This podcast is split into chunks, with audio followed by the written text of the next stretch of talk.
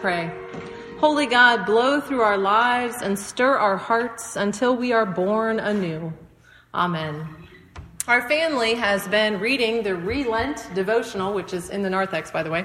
And this past Monday, the booklet asks you to look out the window where your plant is positioned and jot down things you see that are full of life outside. Maddie got the paper and the pencil, and Miles got up on a chair to see out better. And I was just listening in. Now remember, it was trying to be winter here in central PA, and most things were not green or growing outside. Even the birds were sparse. So we thought, what is there anyway that could be full of life outside? The results of their findings were interesting. Maddie, well, the grass, I think. Miles, and the trees. Maddie, oh, the bushes, because they have buds on them, so that's like a sign of new life. Miles, the trees, because as usual, he thinks Maddie is ignoring him, and as usual, he's right. Maddie, and the flowers. So what else? Miles, the wind. Wind. Because he's learning to sound stretch, so he sounds everything out. Maddie laughing. Come the wind, come on. Miles, wind. Maddie, the wind. The wind is alive. More laughing. Since Maddie was taking the notes, the wind didn't make it onto the paper. Miles would have added it. Would you have? I'm going to be honest with you, I don't know the right answer to that question. Is the wind full of life? When I was a kid, I would have added it to the list. You know, we were reading a Peppa Pig book the, the other day where the family's like bored and it's fall and the daddy pig says, let's go out and play in the wind. And they do.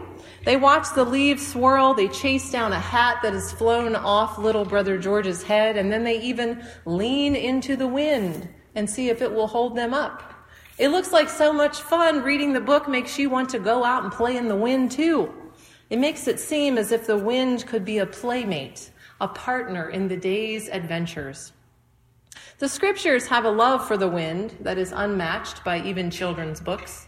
A wind from God swept over the face of the waters in Genesis, and the earth was created. And that is like the first sentence of the Bible. That is the first thing of God that is recorded in our ancestral storytelling that has been passed down for generations and centuries.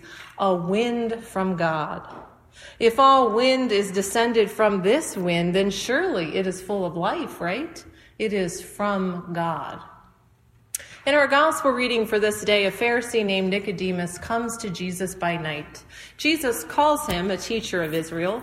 He's a student of the Torah, a keeper of knowledge. The rabbis advise studying the Torah at night in the quiet of the darkness when the distractions of the day had faded. So here the Gospel of John has brought Nicodemus to study Jesus, as it were, the Torah himself. He's making a list of the things that are full of life, full of God. He is unsure whether or not to include Jesus on that list, though he's not discounted it entirely, or he wouldn't be here, would he? Like any good student and keeper of knowledge, teacher of others, he starts with what he knows. Jesus, you're clearly a rabbi. You perform signs that must be connected to the presence of God. It's not even a question at him. It's a statement of how he sees the world, of what he knows to be true already. And Jesus' answer, well, it isn't the kind of answer he thought was coming. It's an invitation to birth, to a whole new way of being in the world, of seeing the world, a paradigm shift, we call it. And he brings it all together with the wind. The wind blows where it chooses, and you hear the sound of it, but you do not know where it comes from or where it goes. One preacher puts it this way Jesus says to Nicodemus, Turn your mind inside out, step into the air, ride the wind, be born anew. Nicodemus responds, How can these things be? It reminds me of that conversation between Maddie and Miles about the wind. How can these things be? It's part wonder and part ridiculous laughter, and yet I hear Nicodemus' question as part hopefulness as in, could they be? How could they be? It is where we find ourselves when we think about stepping into the air, born all over again. In those scriptures, the word for wind also means breath or spirit. The Spirit of God moved over the face of the waters in Genesis, perhaps. The breath of God that brought life into the dry bones of Ezekiel was like a strong gust of wind, maybe. The breeze blowing gently around Nicodemus that night he came to speak to Jesus quite possibly was the Holy Spirit, stirring up his heart as well as his mind, I think. The wind might be full of life after all if we consider it to be the Holy Spirit, the very life giving breath of God who breathed into the dust and ashes and made them to be living beings. Could that be the same wind that blows outside your window? How could it be? It's something worth considering, especially this Lent and our relenting. It's something worth considering this noticing the wind and wondering about where it comes from and what life it may hold. It's something worth considering as temperatures rise and glaciers melt, as storms increase and climate refugees displaced from their ancestral homelands, along with hundreds of species, are in grave danger. It's something worth considering while we contemplate that as a result of these human made disasters, of our valuing profits and convenience over people, of our view of the earth's bounty as just another resource or commodity, that the vulnerable are the most affected by our actions or lack of action. I'm reminded of the Tony Award winning musical that Curtis and I had the privilege to see recently on Broadway, Hadestown, a twist on the Greek tragedy of gods Hades and Persephone, Persephone, the god of spring or nature. In one of the songs, she sings to Hades in the underworld Every year it's getting worse. What have you become? Coal cars and oil drums, warehouse walls and factory floors. I don't know you anymore. And in the meantime, up above, the harvest dies and people starve. Oceans rise and overflow. It ain't right and it ain't natural, she sings. I picture this scene with Nicodemus and Jesus with myself and God as akin to the classic movie scene, you know the one, with the studious student wearing the glasses and clutching tightly to the stack of notes, our heads bent over them, pointing to the facts and the research that we have carefully footnoted. And then there is a gust of wind. The papers fly up and out of our reach and they fall like confetti all over the ground, forcing us to look up, look up and see just who it is that we are talking to, and demanding that we notice the wind and pay it attention and behold its will that is not our own. If we notice it, could the wind have something to teach us that we don't already know? Could the earth, the plants, the animals, the waterways, and mountains, for that matter, have something to teach us? Could that be? How could that be? You know, learning from the earth is a hallmark of indigenous knowledge systems. Plants are the oldest teachers in their concept of the world because they have been here longer, for starters. The earth, they say, can teach us many things we have forgotten or to our detriment never learned, like real beauty is in diversity, like how to establish deep roots and yet bend toward the light. Like how to cherish both the sun and the rain and persevere in all kinds of conditions, like how to give generously of your fruit, your gifts, your time, and most of all, how death is not the end of our story. We recently had to cut down a tree in our yard, a beloved English walnut that was probably a hundred years old or more. The stories that tree had, the things it witnessed, I can't even imagine. It was a sad day when it came down, when the wood was chopped up and hauled away, when even the stump was ground up. But it was not the end of that tree. It is mulch now, holding in water for another tree or plant. And as it decomposes, it will fertilize the ground on which it sits and will change the makeup of that soil. And it will nurture another plant that springs forth again. It reminds me of an article I read about a pastor who helped his congregation move towards natural burial, laying to rest their dead in the woods behind the church. While many resisted at first, those who came to use the practice for their family members told just how much they learned about the connection between death and rebirth from the experience, about resurrection now and in the age to come. Who they learned it from, really, was the earth itself.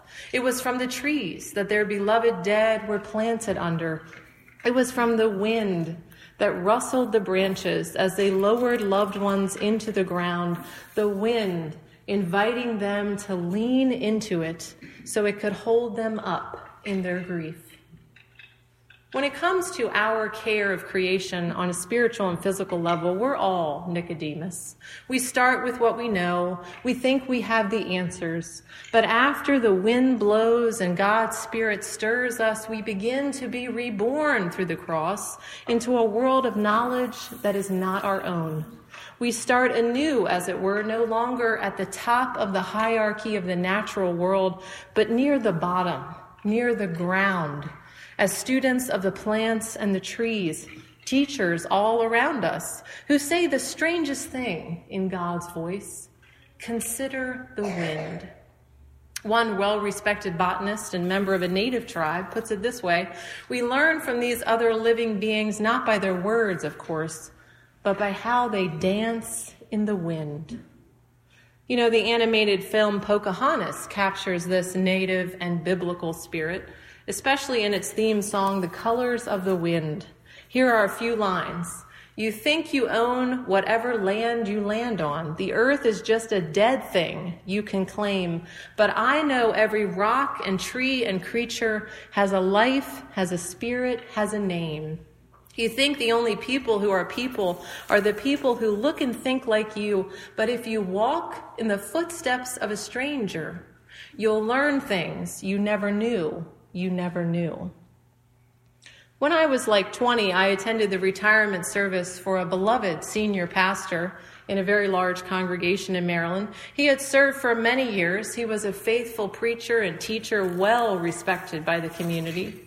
I don't remember his sermon in, in, in its entirety, but I remember clear as a bell him saying, I believe Jesus died for every person under heaven, and I believe Jesus died for every rock and every tree and every stream. And at first I thought, oh, I'm glad he's retiring because he's like losing it. How could Jesus have died for the trees and the rocks? What could they possibly need? But then, I don't know, something about his words or his faithfulness to the scriptures, or maybe it was the wind that day, but something made me hold on to his confession of faith for 20 years. Now I hear his voice every time I consider who it is that longs for redemption and restoration and renewal, who it is that Jesus died for. And the face of the earth comes to mind. Things you never knew, you never knew. Is the wind alive, my friends? You have not entirely discounted it, or you would not be here, now would you? This is a place, after all, where you have felt the wind shake up your life, where God has stirred your soul or breathed life back into you when you thought you would never come back from the dead. Sometimes that is through words. And sometimes it's that dance of grain and grape and water that runs like a stream full of mercy and grace. And often this is the place where we do behold the cross lifted up high for the renewal of even the earth, which seems an impossibility in our time. And we can only respond, How can these things be? But in hope, we dare to ask, could this be? Nicodemus would tell us, dear friends, lean into that like the wind itself until it changes you and turns the whole world upside down. Amen.